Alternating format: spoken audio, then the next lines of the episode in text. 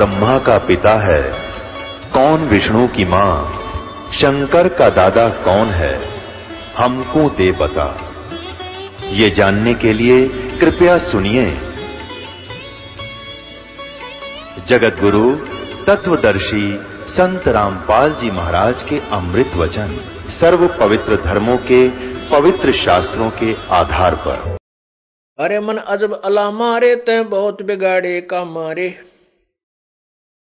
हैरान हैवानी जाता रे सिर पीटे, ज्ञानी ज्ञाता रे हैरान हैवानी, खेल रे, सब अपने ही रंग में लहरे तैनो का नाम डबोई रे, मन खाखी भड़ुआ धोई रे। धोई मन धोखेबाज धोही। तैनो नौका नाम डबोई रे, मन खाखी बड़वा धोई रे। मन मार भी हंडम कर सूरे सतगुर साक्षी नहीं डर सूरे अरे चढ़ ले खेत लड़ो मैदाना रे तुझ मारूँगा सैताना रे डिड की ढाल बनाऊँ रे, तन तत् की तेग चलाऊं रे, काम अटारी के ऐचू रे।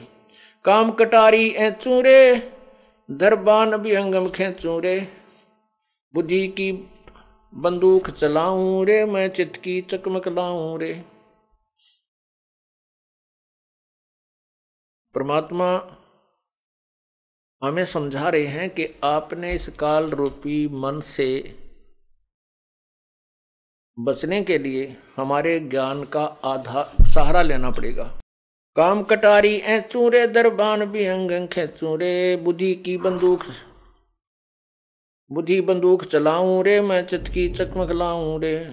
मैं दम की दारू भरता रे, ले प्रेम पियाला जरता रे। मैं गोला गोला ज्ञान चलाऊं रे, मैं चोट निशान लाऊं रे। कहते मैं इस तत्व ज्ञान रूपी गोले को तेरे ऊपर ठोक दूँगा और मन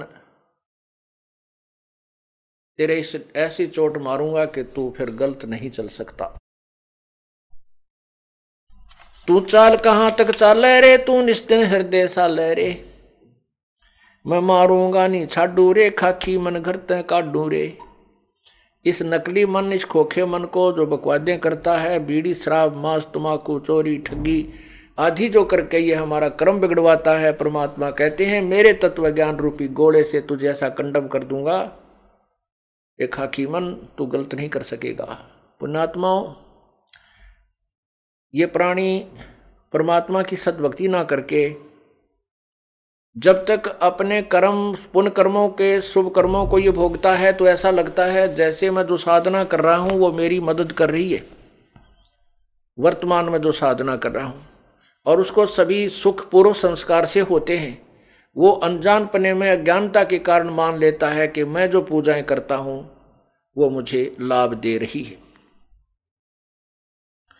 और जिस समय पाप कर्मों का दौर शुरू होता है फिर वही पूजाएँ करते करते उसकी वो दुर्गति हो जाती है। टक्कर मारता है। कहीं फिर मंदिरों में जाता है, मस्जिदों में, गुरुद्वारों में, पहाड़ों पर, पर्वतों पर घूमता है। वहाँ भी राहत नहीं मिलता है तो अपने तीर्थों पे जाता है। वहाँ भी नहीं मिलता, फिर संतों की तरफ़ चलता है। और जब तक पूर्ण संत नहीं मिलते, उसको कोई लाभ नहीं होता। फिर उसकी ब्रान माटी होकर के, दुर्गति होकर के, या तो वो मृत्यु को प्राप्त हो जाता है या फिर उसको कोई राहत नहीं मिलती तो शराबी कबाबी बन जाता है।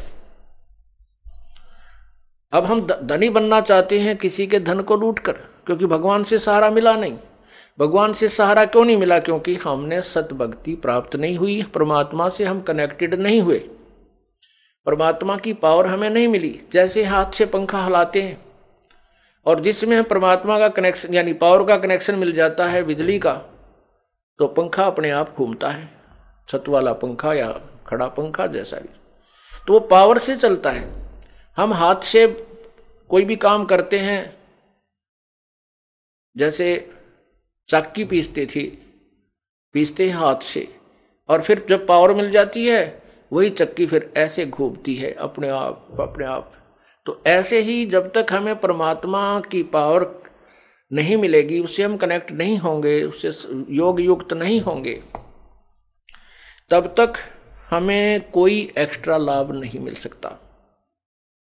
क्योंकि अपने पुण्य कर्मों से हमें लाभ हो रहा है पाप कर्मों से हानि और दुख हो रहे हैं। और जब परमात्मा की कृपा हो जाएगी, हमें जैसे गर्मी से दुख हो रहा है, पसीने आ रहे हैं, पावर मिल गई, बिजली मिल गई, पंखा ला लिया, वो सुख में बदल गई, कूलर ला लिया, वो दुख नहीं रहा। इसी प्रकार हम जो हमें प्राप्त है, वो हमारा पूर्ण संस्कार है। पूर्ण संत मिलने के बाद जो हमें क्रियाएँ बताई जाती हैं, उसकी जो साधना हम करते हैं, वो हमें पावर परमात्मा की मिल जाती है। उससे फिर लाभ होता जब तक हमें लाभ नहीं होता, तब तक क्यों नहीं होता? क्योंकि हम किसी उस परमात्मा से संबंधित नहीं हो पाए, जो हमारे सर्व कष्ट निवारण कर सकता है। इसलिए हम बुराइयों की तरफ़ चल पड़ते हैं। अब हम जो दुखी होकर के, महादुखी होकर के, सब पूजाएँ करके थक चुका है। डॉक्टरों ने भी जवाब दे दिया है। और यहाँ परमेश्वर कबीर साहब के दरबार में आता है और उसको परमेश्वर की भक्ति दी जाती है कनेक्शन दिया जाता है, वो सुखी हो जाता है। उसका रोग नष्ट हो जाता है, उसके जो घाटे हो रहे थे वो रुक जाते हैं। फिर वो प्राणी को समझाया जाता है, ज्ञान दिया जाता है कि जो पाप किया जा करेगा, किसी के धन लूटेगा, चोरी करेगा, ठगी करेगा तो तुझे वो दुख होगा जो पहले था। फिर वो कभी चोरी नहीं कर सकता, किसी की आत्मा नहीं दुखा सकता, बुरे कर्म नहीं करेगा। तो यहाँ परमात्मा कहते हैं कि तेरा गोड़, मैं गोला ज्ञान चलाऊं रे, गोला, तोब का गोला। मैं गोला ज्ञान चलाऊं रे, मैं चोट निशाना लाऊं रे। ये तत्व ज्ञान रूपी गोला ऐसी चोट मार देगा कि भूल के भी बुराई नहीं कर सकता। क्योंकि इसको ज्ञान हो जाएगा कि ये बुरे मैं करूँगा, मुझे भोगने पड़ेंगे।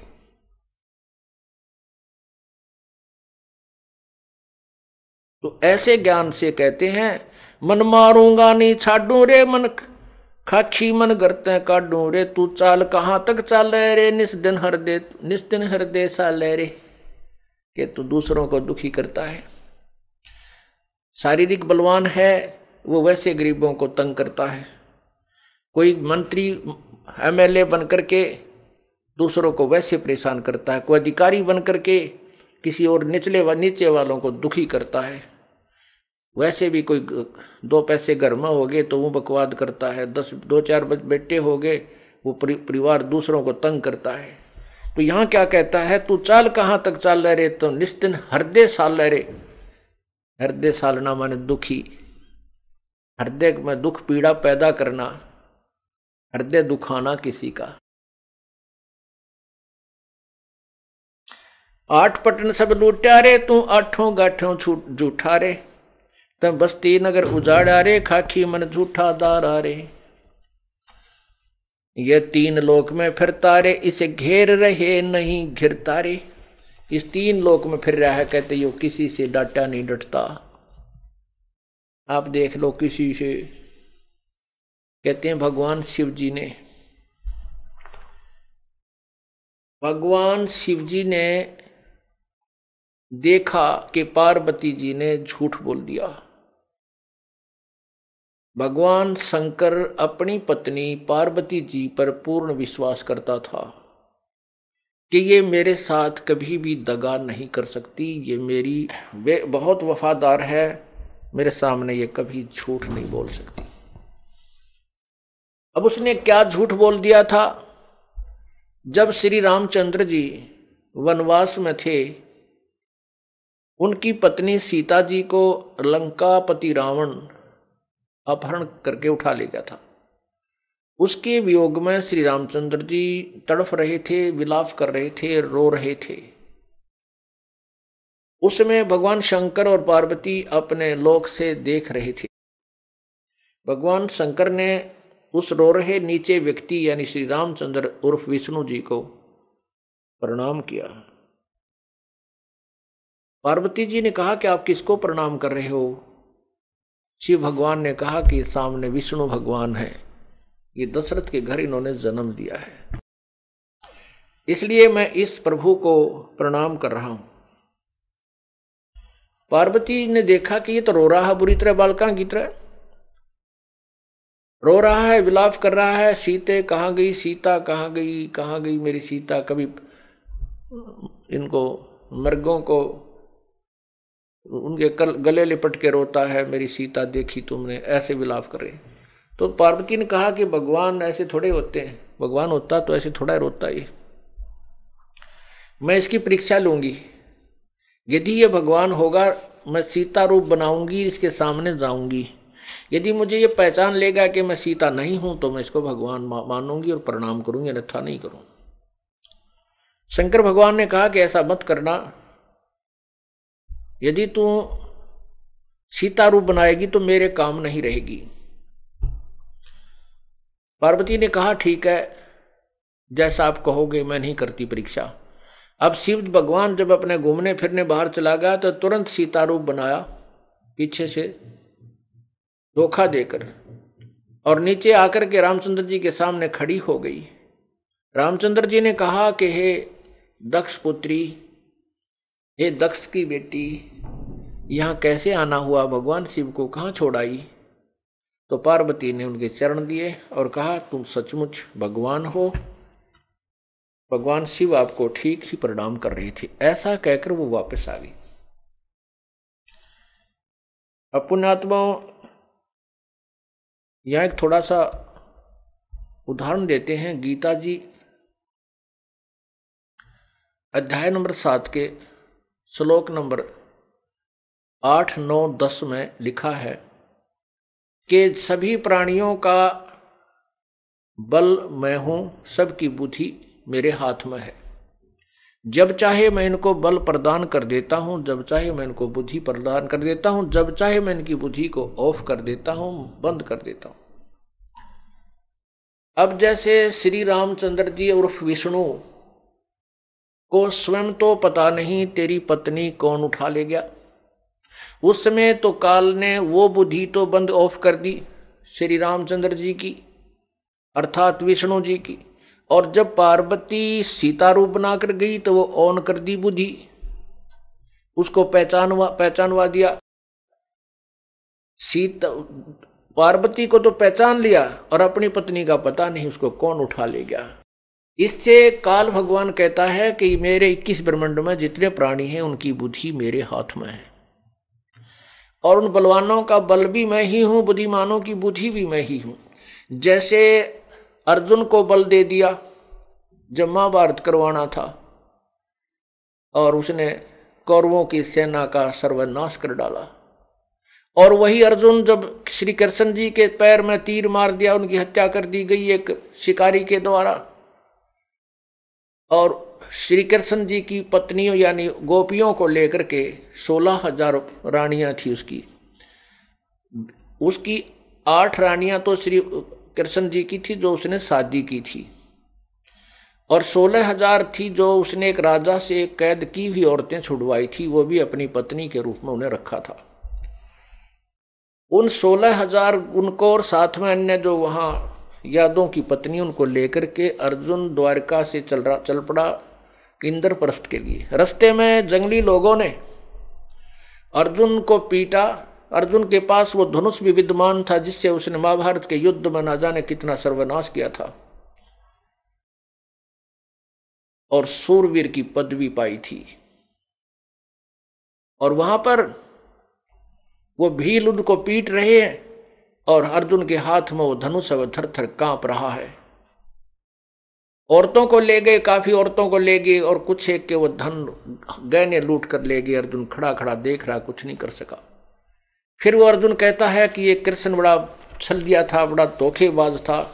जब इसने युद्ध करवाना था, जब तो मुझे शक्ति दे दी। अब मैं वही अर्जुन, वही मेरा धनुष। आज मैं इसको, धनुष को प्रत्यंचा भी नहीं चढ़ा पा रहा हूँ।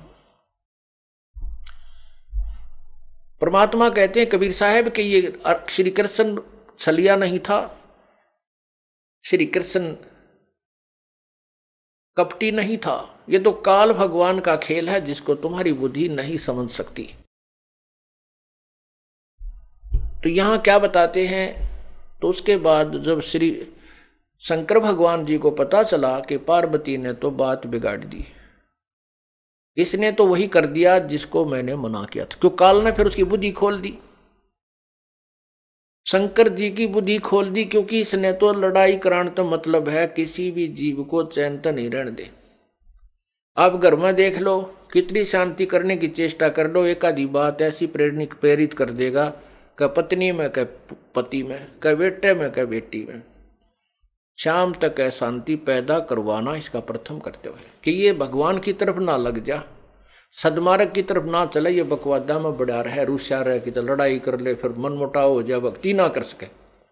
लेकिन परमात्मा जब साथ हो जाते हैं, इसकी चाल नहीं चल पाती। तो कहने का भाव यह है कि पार्वती के उस कपट को अब शंकर जी में प्रेरणा कर दी, कि इसने धोखा किया। तब उसकी देवदृष्टि खुल गई। कहने लगा, आपने परीक्षा ली है। पार्वती नाटकी ना, मैंने कोई परीक्षा नहीं ली। और उधर से उसके मन में बैठ गई क्या झूठ बोल रही है, परीक्षा लेकर आई है वो उससे उससे कहा कि, तूने परीक्षा ली है और सीता रूप धारण किया है। सीता लक्ष्मी का रूप है। लक्ष्मी मेरी बड़ी भाभी लालो, माता के तुल है। मेरे माँ के समान तू होगी है। अब मेरे काम की नहीं रही। तूने मेरी माता का रूप बनाया।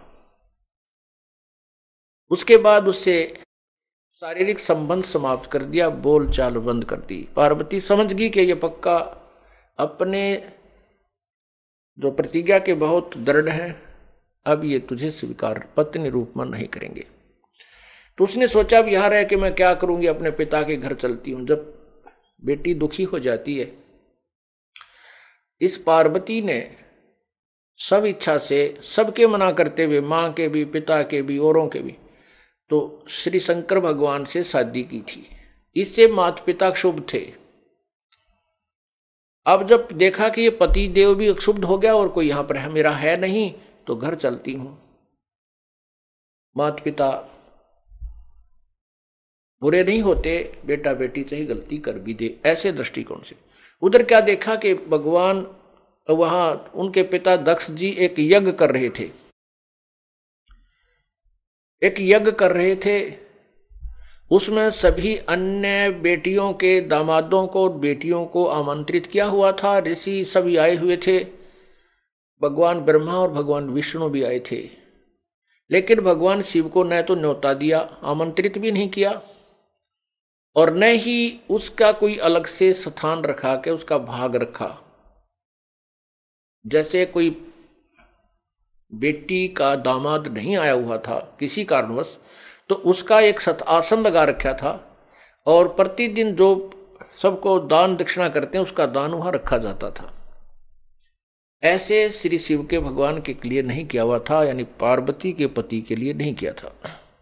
जब पार्वती वहाँ पहुँची तो सारे यज्ञ मंडल में घूम कर आई तो उसने देखा कि ये तो यहाँ यज्ञ हो रहा है और हमें बुलाया नहीं पिता ने।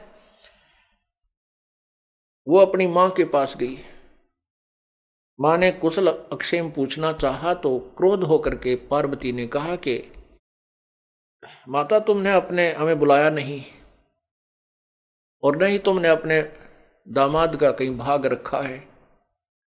तो माता ने कहा, बेटी आपने सविच्छा से शादी की थी, इसलिए तेरे पिताजी तुझसे अक्षुब्ध हैं, दुखी हैं, नाराज़ हैं, और मेरी ना तो तू मानती और ना तेरा पति तेरा पिता मानता। मन, मुझे नहीं मालूम, तू अपने बाप तो पूछ ले इसके बारे में। वो दक्ष के पास गई। पिताजी, आपने हमें आमंत्रित नहीं किया। क्यों नहीं किया? और मेरे जो पति का आपने कहीं भी भाग नहीं रखा। तब दक्ष ने कहा कि आप बगैर बुलाए यहाँ क्यों आए? तुझे यहाँ नहीं आना चाहिए था, तुझे किसने बुलाया है? और ऐसे अनाड़ी को, जिसके गले में नाग पड़े हो, हैं, शरीर से नंगा राख लपेटे फिरता हो, ऐसे जंगली व्यक्ति को बुलाकर मैंने अपना अपमान नहीं करवाना। आप जा सकती हैं। तो पार्वती ने सोचा कि ना तो वहाँ ठिकाना, ना तेरा यहाँ ठिकाना। वहाँ पर हवन कुंड था बहुत बड़ा, उसमें दो दो किलो घी, एक कब डाला जा था, और लकड़ी नो भट, बड़ा था, खूब डी अच्छी तरह। लपटे निकल रही थी, पार्वती ने आव देखा ना ताव देखा, उसमें कूद गई। छलांग लगा दिया, छलांग लगा दी तो उसमें वह सारी जलगी तुरंत निकाल लिया, उसके अस्थि ही शेष रह गई। उधर से कहते हैं भगवान शंकर ने। भगवान शंकर को पता चला तो आया उसने राजा दक्ष अपना एक वीरभद्र भेजा। उसने राजा दक्ष की गर्दन काट दी। ये पौराण में, कथा लिखी शिव पुराण में, ज़्यादा नहीं सुनाना चाहता। हम अपना जो आवश्यक प्रकरण है, उसी पर विचार करते हैं। तो भगवान शिव ने देखा कि पार्वती जली पड़ी है। केवल अस्थि शेष रहती हैं। अध जला शरीर उसको सीने से उठा, लगा लिया और उठाकर चल पड़ा। पार्वती पार्वती करता हुआ। दस हज़ार वर्ष तक इसी वियोग में खाना न पीना, बुरा हाल, बाढ़ बढ़ गए बुरी तरह, और उसको सीने से लगाए फिर रहा है। पुण्यात्माओं हम इन्हें भगवान मानते थे। ये ठीक है, हमसे परम है, हमसे श्रेष्ठ है, हमसे उच्च आत्माएँ हैं, लेकिन ये भी जीव संज्ञा में है। अब जैसे एक भैंस का काटड़ू मर गया, बच्चा या बच्ची कट्टा या कटिया तो उसके मरने के बाद व्यापारी लोग क्या करते हैं? उसके शरीर में से, उसके चाम को उतार के उसमें भूस भर देते हैं। और उसके पूछड़, छोटा सा पूछड़ होता, पूछड़ न्यूकाइयों पूछ व दूम न्यूकी न्यू रख लेते हैं। और उस भूस भरे हुए चाम को उस भैंस के सामने लटका देते और वो भैंस उसको अपना बच्चा जान के चाट चाट के और वो दूध देने लग जाती है। और उस बच्चे को उठा करके कोई चलता है तो पीछे पीछे भागी फिरती है उसको अपना बच्चा मान के। वो चाम के उस एक मूर्ति बुत बना रखा होता है चाम में भूस बन भूस भर के और उसको लटका के चल पड़ता है व्यापारी। और वो पशु व भैंस उसके पीछे पीछे भागती फिरती है। वो उसको अपना बच्चा मान रही है। तो यहाँ हमारे भगवान में और उस भैंस में कितना अंतर है? विचार कर लो। इसको मोह कहते हैं। ये भगवान विष्णु की शक्ति से, भगवान विष्णु के अंदर से निकल रही वो निर्गुण शक्ति, निराकार शक्ति जो प्रभावित कर रही है, इससे सभी प्राणी ऐसे प्रभावित हैं। इतना प्रबल मोह हो जाता है। तो जीव के बस का नहीं। तो वहाँ से काल भगवान ने विष्णु में प्रेरणा की। तो विष्णु ने सुदर्शन चक्र छोड़ा। पार्वती के टुकड़े टुकड़े किए, उस दक्ष पुत्री के टुकड़े टुकड़े किए सती के। जहाँ पर नैन गिरे, वहाँ नैना देवी।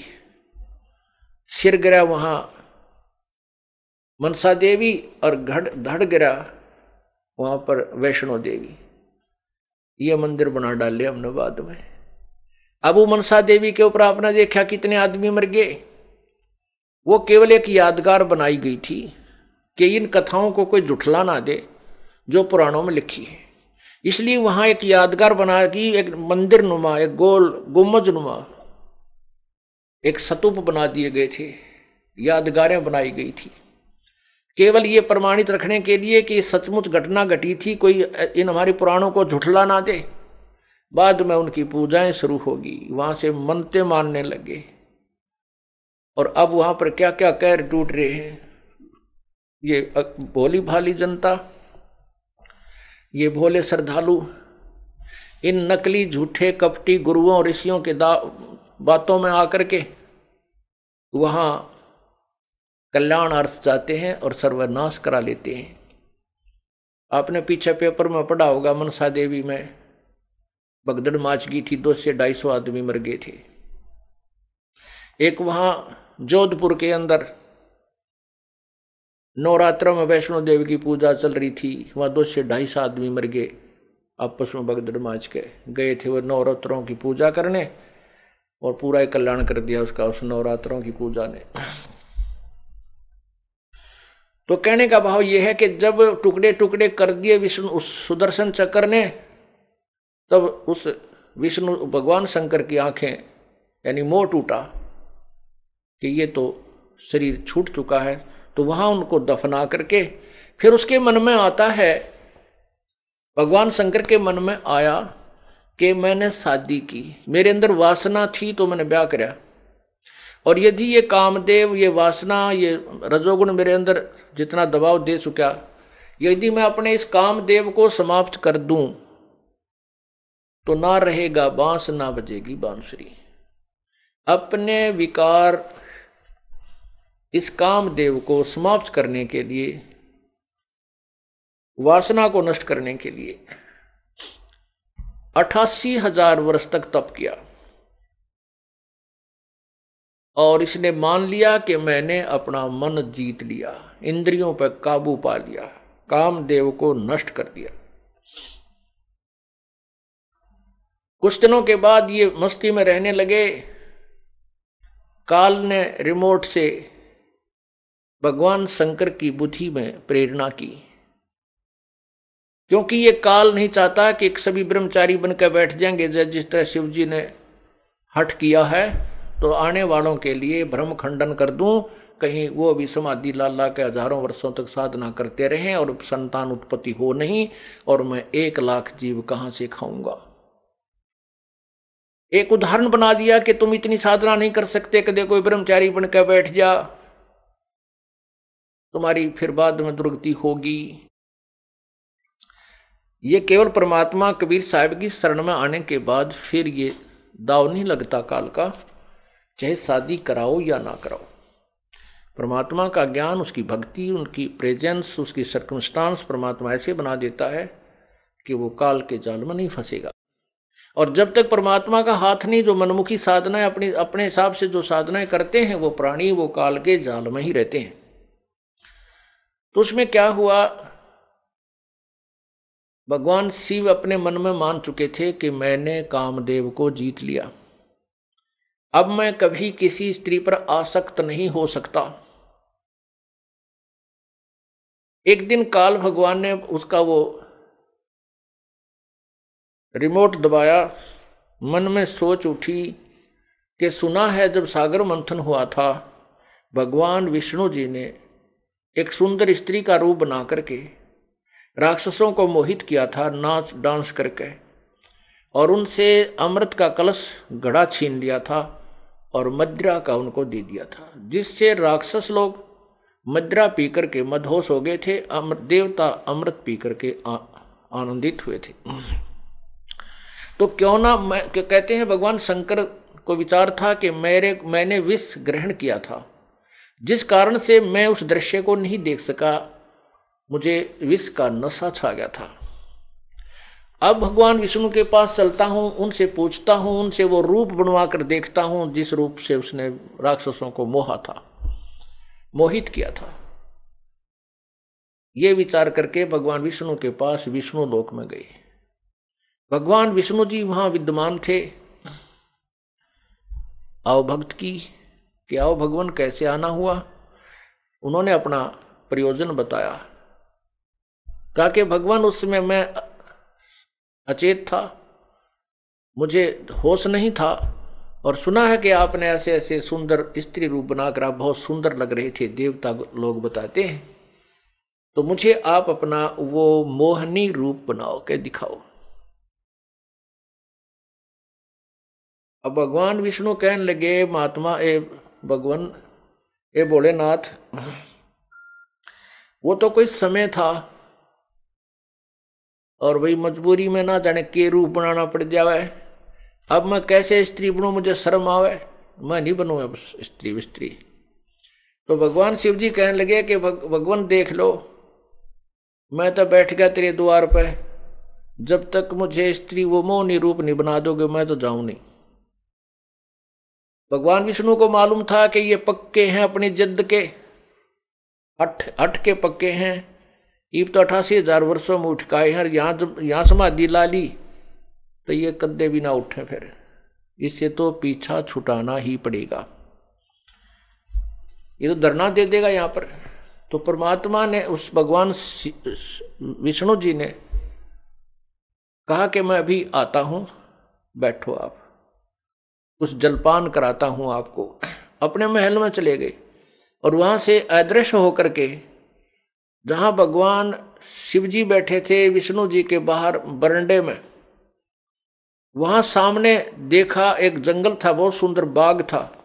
उस बाग में भगवान विष्णु ने एक सुंदर स्त्री का रूप बनाया और सुंदर गाना गाना प्रारंभ किया, मीठा। सुरीला गाना गाना प्रारंभ किया और अर्धनगर शरीर ऐसे वस्त्र पहन रखे थे। अब भगवान शिव ने इधर उधर देखा, कोई नहीं देख रहा था तो तुरंत उस लड़की की तरफ़ और बाघ की तरफ़ चल पड़े, दौड़ लिए। वो लड़की भी आगे को चलती रही चलती रही, भगवान शिव जी भी कदम उठाकर तेज़ी से चलने लगे। तो लड़की काफ़ी आगे चली गई, उसने जाकर के उनका हाथ पकड़ लिया। भगवान शिव ने पूर्ण रूप से प्रेरित थे वासना से। और भी कुछ ऐसी गति उनकी होगी थी जो यहाँ वर्णन नहीं की जा सकती। तब उसी समय भगवान विष्णु अपने स्वरूप में आ गए और हंस रहे थे कि भोलेनाथ, जैसे तू मूर्ख बना दिया, ऐसे मन देव राक्षस मूर्ख बनाए थे। हंसने लग गया, नीची गर्दन कर ली और कहने लगे, तेरी लीला तू ही जाने। तो परमात्मा क्या बताना चाहते हैं?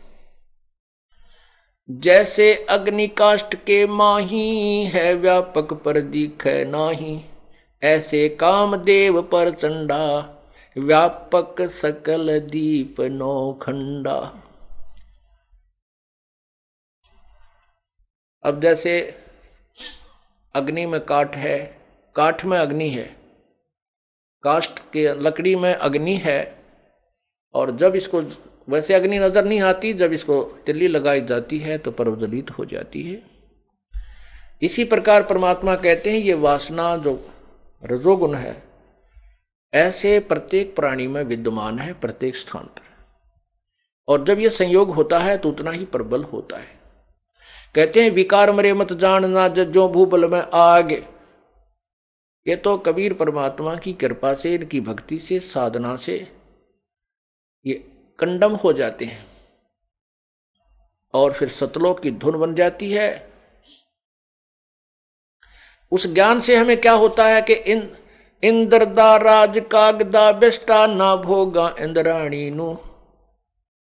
सुख दे पास हुरंबा आई जक ध्यान लगा निर्वाणी नु। हमने फिर एक ही इच्छा रह जाती है सतलोक जाने की। और कुछ भी चाह शेष नहीं रहती, सभी काग की बीट दिखाई देती है, काग की टट्टी दिखाई देती है। अब क्या बताते हैं परमात्मा?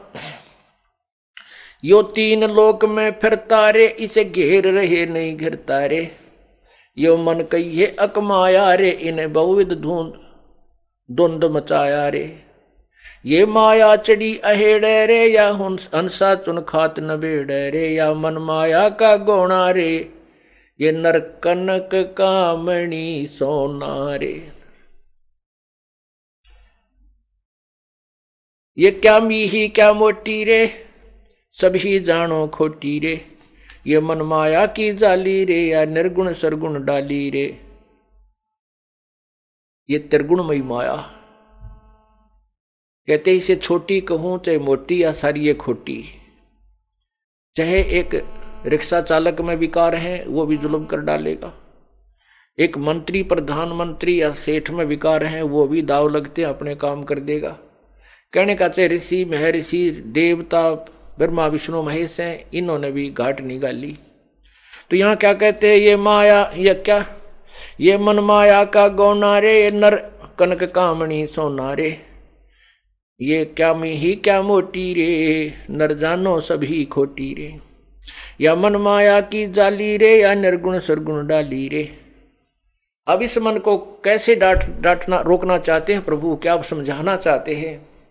चल सुख सागर ले चालू, जाऊँ रे, मन अघ देश दिखाऊँ रे।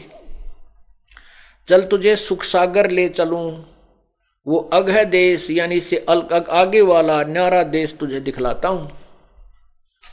जैसे आदरणीय धर्मदास साहिब को दिखाया, परमेश्वर ने, कबीर साहिब ने, आदरणीय दादू साहिब जी को दिखाया, आदरणीय गरीबदास साहिब जी को दिखाया, आदरणीय मलुकदास साहिब जी को दिखाया, आदरणीय नानक साहिब जी को दिखाया, आदरणीय घीसा साहिब जी को दिखाया, आदरणीय गरीबदास साहिब जी को दिखाया।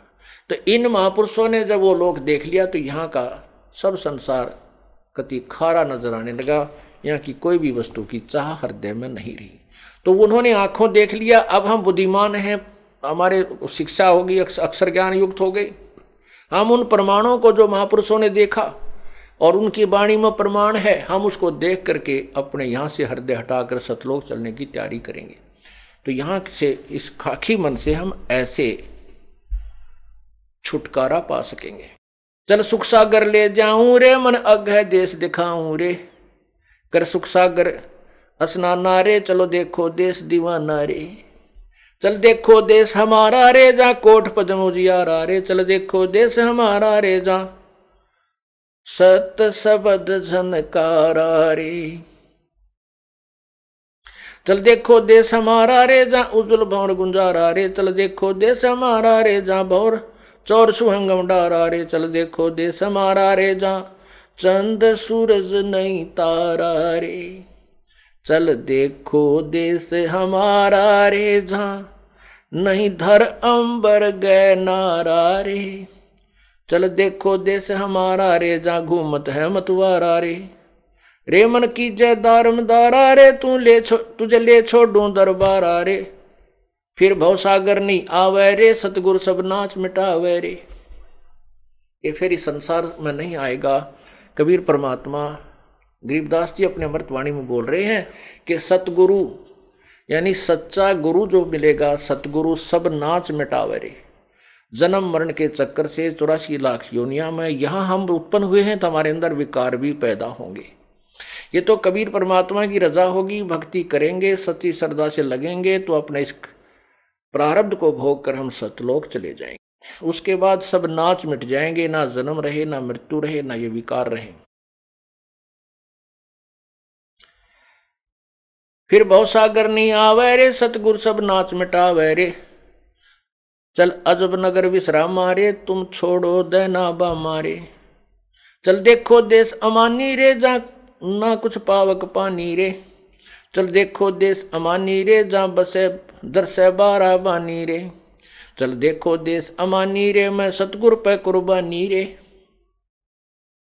चल देखो देश बिलंदा रे, जा बसे कबीरा ज़िंदा रे। वो ज़िंदा महात्मा के रूप में परमात्मा आते हैं कबीर जी। और वो नानक साहेब जी को ज़िंदा महात्मा के रूप में मिले थे बेई नदी पर। गरीबदास जी महाराज को मिले थे छुडानी में, ज़िंदा महात्मा के रूप में, नला नामक खेत में। ऐसे दादू साहब को सांभर में मिले थे, दादू साहब को घर पर भी मिले थे। ऐसे ही धर्मदास जी को ज़िंदा महात्मा के रूप में, मथुरा में मिले थे। तो यहाँ क्या बताते हैं? चल देखो देश, बिलंदारे जा बसे कबीरा जिंदारे। चल देखो देश अगाहारे जा बसे कबीर जुलाहारे वो धानक कबीर जो है, सतलोक में रहता है। चलो वहाँ दिखा दू तुम्हारे को। ये साधना करो, फिर देखो वहाँ चल के। वही काशी में आया था धानक रूप धार के दुल्हा रूप बना करके। वही परमात्मा, पूर्ण ब्रह्म, तुम्हें सतलोक में दिखा दूँगा। चल देखो देश बिलंदारे, जहाँ बसे कबीरा जंदारे चल देखो देश अगाहारे जहाँ बसे कबीर जुलाहारे चल देखो देश अमोली रे जहाँ बसे कबीरा कोली रे। चल देखो देश अमाना रे जहाँ बुने कबीरा ताना रे। उस सतलोक में दिखा दूँ परमात्मा, वहाँ कपड़ा बुन रहा है। कौन सा कपड़ा? सभी ब्रह्मंडों का रचनहार, सभी के शरीर रूपी कपड़े को बनाने वाला, यानी वही मूल मालिक है। सबका रचनहार वही है। चल अवगत नगर निवासारे जहाँ नहीं मन माया का बासारे वहाँ पर ना ये मन है, ना ये त्रिगुणमयी माया है। चल अक्षरधाम चलाऊं रे, मैं अवगत पंथ लखाऊं रे। कर्म करतार पिया नारे जो शब्द शब्द समाना रे। जहाँ बाजे अनहद तूरा रे, चल देखो अजब जहूरा रे। चल सिंध सिंध मिलाऊ रे, भव सागर बहुर न आऊ रे। जा अजब हिरंबर हीरा रे, जा बसे संस रहे सुख तीरा रे। जा अजब हिरंबर हीरा रे, यम दंड नहीं दुख पीड़ा रे। जा अजब हिरंबर में लारे चल हद बेहद पर खेला रे। गुलजार गलीचा गादी रे, सुन मंडल साध समाधि रे। चल मान सरोवर दरिया रे, सुख सागर मेला भरिया रे। नितंती नाद निरंजन रे, अवगत साहेब दुख भंजन रे। वो परमात्मा सर्व दुखों का भंजन नष्ट करने वाला कबीर परमात्मा है। जहाँ कादर करतार करी मारे जा कुशल सही हम खी मारे। जा शंख बानु पर का सारे जा जल मिल नूर निवासारे। ग्रीब जेती मन की वासना, तेती मन की लार।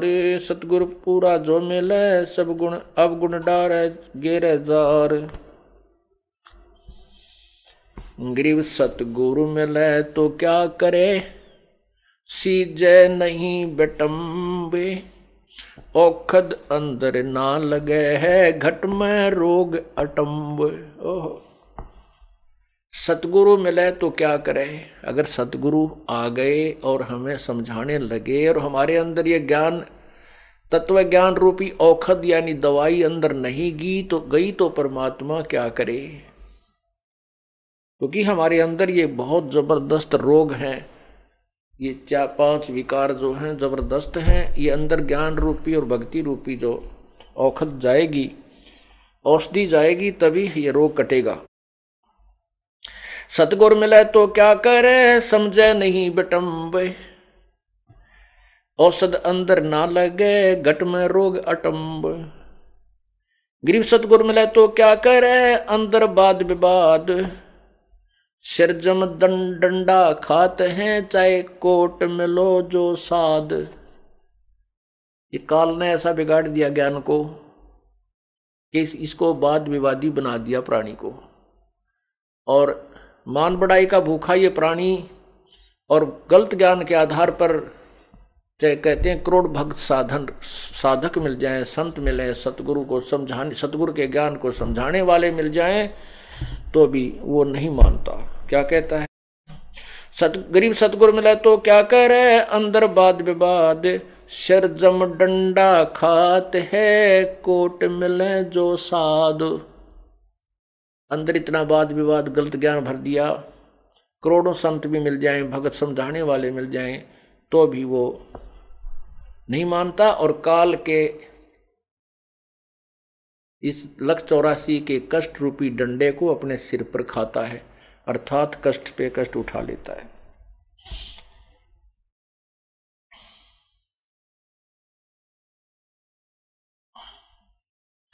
गरीब सतगुर मिले तो क्या कह रहा ये तजय न मन के मैल? सो मानुष नहीं जानी ये जाते निका बैले। जो समझाए भी ना मानते, आँखों आँखों देखकर प्रमाण भी नहीं मानते। उनके बारे में कहते हैं कि सत गरीब सतगुर मिला तो क्या कह रहा है ये तजय न मन की आंट? जाका मुख ना देखिए, जासे निका नाट। कहते हैं, उसके फिर पास भी नहीं जावा, शकल भी नहीं देखे। इसे नालायक की जो आँखों देख कर भी भगवान के प्रमाणों को देख कर नहीं मानता है। कबीर, सतगुर मिला तो क्या करे होनी हो सो हो ये कलम लिखा जो मेटे है, जा सतगुर को जो ये सतगुरु मिले तो क्या करे? नो कहेंगे, देखी जागी, जो होगी हो जाएगी। होनी हो सो हो नहीं। कहते हैं, ऐसे सतगुरु को ऐसे संत की तलाश खोज कर जो तेरे भाग में लिखे हुए को मेट दे। मासा घटे ना तिल दे विद ना लिखे जो लेख।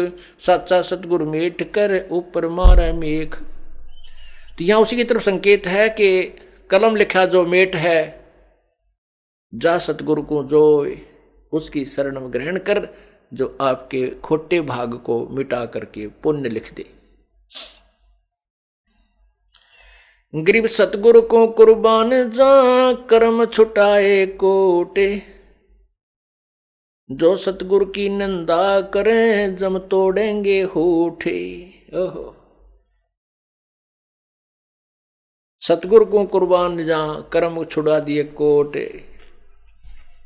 तत्व ज्ञान के आधार से करोड़ों पाप हम दिन में करते थे, वह सब छूट गए। और कहते हैं, ऐसे सतगुरु की जो निंदा करते हैं फिर यम के दूत उनको खूब गड़ेंगे उनको, उनके होठ तोड़ेंगे, फोड़ेंगे। सतगुरु को कुर्बान जा कर्म छुड़ाए कोटे, जो सतगुरु की निंदा करें, जम तोड़ेंगे होठे।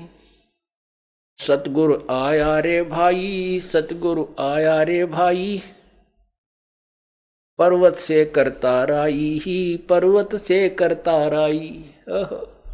हम यदि परमात्मा की शरण में नहीं आते, हमारे ऊपर पहाड़ से भी ज़्यादा पाप कर्म रखे हुए थे।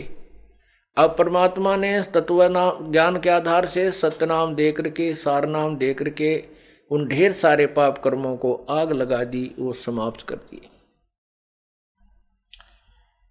सतगुरु आया रे भाई, सतगुरु आया रे भाई। पर्वत से करता राई, पर्वत से करता राई। बिरला जानत है कोई, बिरला जानत है कोई। बाजीगर है नरमोही, बाजीगर है नरमोही। वो तारंग मंत्र देवेगा, तारंग मंत्र देवेगा। जन अपना कर लेवेगा जन अपना कर लेवेगा। वो एक ऐसा मंत्र देगा जो पार करने वाला तारग मंत्र।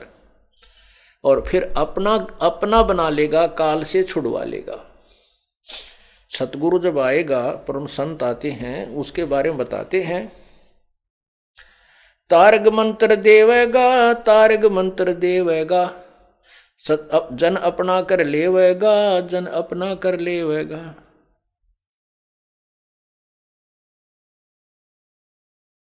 मन को निश्चल कर दे ही। मन को निश्चल कर दे ही, वो मन को ही रोकेगा। मन को कंडम कर देगा, निश्चल कर देगा, वो भटकता नहीं फिरेगा, एक ही भगवान भजेगा और बुराइयों से डरने लग जाएगा, वो विकार नहीं करेगा। वो भक्त जो सतगुरु शरण में आ गया। मन को निश्चल कर दे ही, मन को निश्चल कर दे ही। बहुसागर से हंसा खेही, बहुसागर से हंसा खे दास गरीब दीवाना है, दास गरीब दीवाना है। सतगुरु को कुर्बाना है, सतगुरु को कुर्बाना है। अब क्या बताते हैं, ये मन जो है सत साधना पर नहीं लग, लगता। और उल्टा मार्ग इसने बता दिया कितना ही कठिन परिश्रम करवा ले, ये कर लेता है। आपको ऐसा नाम मिला है, ऐसी भक्ति मिली है जो शास्त्रों प्रमाणित है। गीता आदि सभी सदग्रंथों में और सुख सब संवेद संतों की अमृत अमर वाणी में यही प्रमाण है। कि काम करते करते परमात्मा की भक्ति करनी है। अपने दैनिक क्रिया को करना भी है, साथ में प्रभु को याद करना है। कैसे करना है? कि नाम उठत नाम बैठत नाम सोत जागबे। नाम खाते, नाम पीते, नाम से लाग जैसे कोई कहता है भी मैं तो सर्विस करता हूँ, नौकरी करता हूँ, बैंक में सर्विस करता हूँ, बहुत काम रहता है, ऐसे ऐसे सारा दिन। कितने, कितना समय करते हो? आठ घंटे। दिन रात में कितने घंटे हैं? चौबीस घंटे। कितना घंटा सोना चाहते हो? छः घंटे। आठ छः चौदह, दस घंटे। फिर दो, चार घंटे आप निकाल दो भाई अपने नान दौड़ में, हैं, घूमन फिरन में, और बाकी कह रहे छह घंटे। तो आपको कैसे समय मिलेगा? जैसे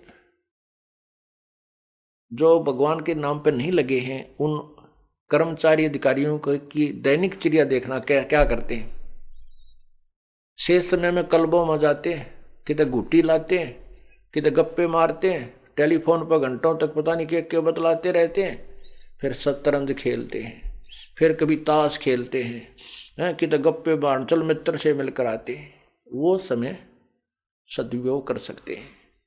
आप डेली पसंदर हैं, घर से चले, बस में बैठ गए, ट्रेन में बैठे, अपना रस्ते में मंत्र कर ले, रस्ते में अपना नितनेम कर ले, आते समय आरती कर ले मंत्र भगवान ने याद रखा है। उसका नाम जाप करता रहा जो आपको दे रखा है। पैदल चला, कहीं जाना हो, वहाँ कर ले। ऐसे ही किसान है, दुकानदार है, उसके पास बहुत समय है, घूमने फिरने जा जब कर ले। दुकान पर ग्राहक ना हो, जो बैठ के कर ले। अपना बहुत तरीके हैं, हम उस जो सिनेमा देख देख कर दो दो घंटे बर्बाद कर देते हैं। उस समय का सदुपयोग करके हम परमात्मा की भक्ति कर सकते हैं। तो नाम उठत, नाम बैठत, नाम सोत, जागवे। नाम खाते नाम पीते नाम से तिलाग इस प्रकार हम परमात्मा की साधना कर, करनी चाहिए और मन इसी कबीर परमात्मा की कृपा से ही रुकता है। और कोई जड़ी नहीं इसको रोकने की। गीता जी में अर्जुन ने पूछा है कि भगवान आप तो कहते हो कि मन रोक कर साधना करें और मन को रोकना तो मैं पवन के रोकने के तुल्य मानता हूँ। भगवान ने भी कहा कि बिल्कुल ऐसा ही है। लेकिन उसके लिए कहा कि तत्वदर्शी संतों की खोज कर फिर वो जो साधना बताता है, उसमें फिर अपनी साधना से करके आप अपना मोक्ष प्राप्त कर सकते हो। फिर ये मन, इस मन को हम कैसे रोकेंगे? इस मन को ऐसे रोकेंगे। एक संत था सिद्ध पुरुष था। उसने अपने एक शिष्य से एक सिद्धि करवा दी। उससे कहा कि ये सिद्धि तुझे हो चुकी है, लेकिन इस सिद्धि को मेरी अबसेंस में, मेरी अनुपस्थिति में इसका प्रयोग मत करना। उसने सोचा, ठीक है गुरु जी एक दिन चले गए कि तक घूमन फिर शाम तक ना आए। उसने सोचा, जो सिद्धि मैंने की है, गुरुजी ने कहा, तू सिद्ध हो गया है, अपने देख तो लू परीक्षा कर लेता हूँ। उसने अपना वो मंत्र बोल दिया और उससे एक जंद आ गया, जंद, भूख, भूत। उस जंद ने कहा कि मेरी शरत सुन ले बाबा जी। या तो मुझे काम लगाए रखना, नहीं तेरी गर्दन दबा दूँगा। मैं, मुझे फुर्सत मिली। मैं तु मेरे को तूने निश्चल छोड़ दिया बिना काम के तो मैं तुझे मारूँगा। बाबा जी ने सोची, भाई तो अच्छा पंगा पड़ा, वो बच्चे ने, शेष ने। कहा कि जाओ, आटा मांग के लाओ। वो आटा मांग लिया, दो मिनट में आ गया। कहा, लकड़ी लाओ, लकड़ी ले आया नमक लाओ, फिर मिर्च लाओ। उसने खूब अंडा लिया, वो सारे काम नमटन न हो लिया उन्हें सोचा ही मारेगा। अब क्या कहूँ तो एक मिनट में ला ला रखता है। अब उसका पसीने आ रहे गुरु जी ने याद करे गुरु जी आओ, कित गए, बत मर गया। इतने में वो बाबा जी आ गए उसके गुरु जी। उनको देखकर भाग के चरणों में पड़ गया, मुझे बचाओ मुझे बचाओ। ये जंद मारेगा जंद मारेगा। गुरुजी ने कहा कि क्या तूने वो सिद्धि प्रयोग कर ली? अकान जी, वह सिद्धि प्रयोग कर ली। नालायक तन बहुत गलती करी, पर एक काम कर, इसको कहे कि एक लंबा बाँस ले आवे उसने कहा, जा, एक लंबा बाँस ला। वो लंबा बाँस ले आया। गुरुजी ने कहा कि इसने कह दे धरती में गाड़ दे इसको। खड़ा, शटरेट। उसने कहा कि इसको धरती में गाड़, उसने गाड़ दिया। तब गुरु जी ने कहा, इसको कह दे, इस पर चढ़ उतरे। जब मुझे ज़रूरत होगी, बुला लूँगा, ना अपने इस पर चढ़े हज़ार उतरेगा तो उसने ऐसा ही किया। तो ये मन जो है, ये एक जंद है, ये एक भूत है। परमात्मा ने हमें एक राम नाम का बाँस दे दिया, यू गडवा दिया इससे द्वारा। जब ये अपना संसारी काम करे काम करे, नहीं तो इसने बाँस पच डाले सुमन के ऊपर लाए रखा है। नहीं तो ठाली होते हैं, बकवाद गड़ेगा चल सिनेमा देखा उड़ा टांग तोड़वाले की तरह। हाँ चल वहाँ चले, क्यों नियम टूट जाएगा? नियम टूट गया तो कोई काल का दाव लग जाएगा और तुम्हारी छात आ जाएगी। परमात्मा कहते मन कमते ना चालिए मन है पक्का दूत। ले डोबे दरिया में, फिर जा हाथ से छूट। सत साहे कर जोरूं, विनती करूँ। दरूं चरण पर शीश। गुरु राम देवानंद जी महाराज ने दियो नाम बख्शीश। कोटि कोटि सिजदा करूँ। कोटि कोटि प्रणाम। चरण कमल में राखियो मैं, बांदी जाम गुलाम। अवगुण किए तो बोत किए, करत न मानी और। बावे बंदा बख्श दियो बावे गर्दन उतार।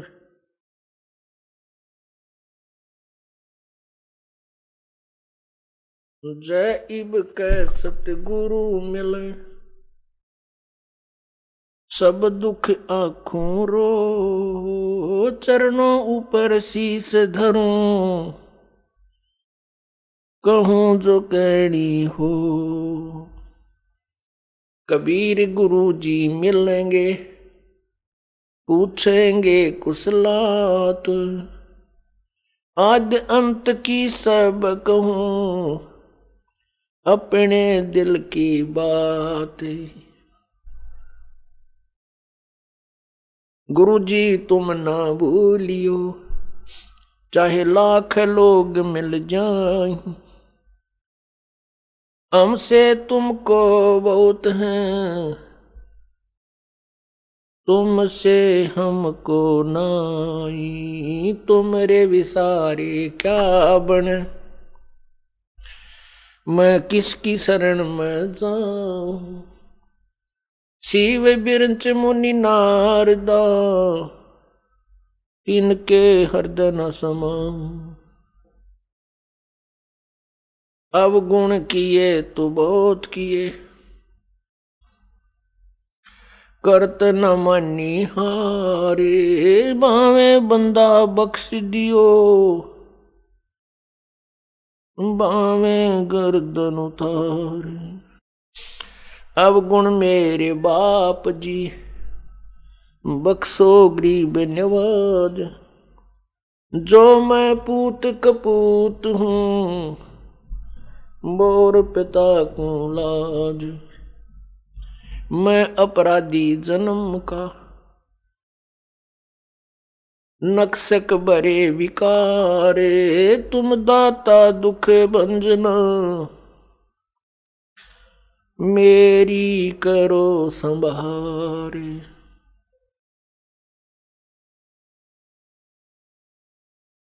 कुत्ता तेरे दरबार का। मोतिया मेरा नाम। गले प्रेम की जेवड़ी जा खेचो वहाँ जाऊँ।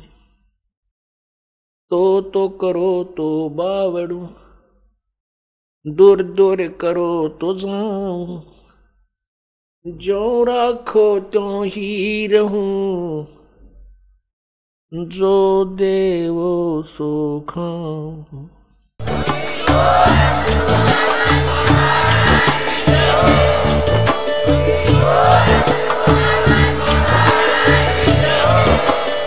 आप सुन रहे थे जगत गुरु तत्वदर्शी संत रामपाल जी महाराज जी के मंगल प्रवचन। अधिक जानकारी के लिए विज़िट कीजिए हमारी वेबसाइट www.jagatgururampalji.org संत रामपाल जी महाराज जी के शुभ आशीर्वाद से पूरे विश्व भर में 500 से भी ज़्यादा नाम दीक्षा केंद्र हैं, जिन पर संत रामपाल जी महाराज जी द्वारा ऑनलाइन निशुल्क नाम दीक्षा दी जा रही है। अपने नजदीकी नाम दीक्षा केंद्र का पता करने के लिए संपर्क करें। Eight two two to 880541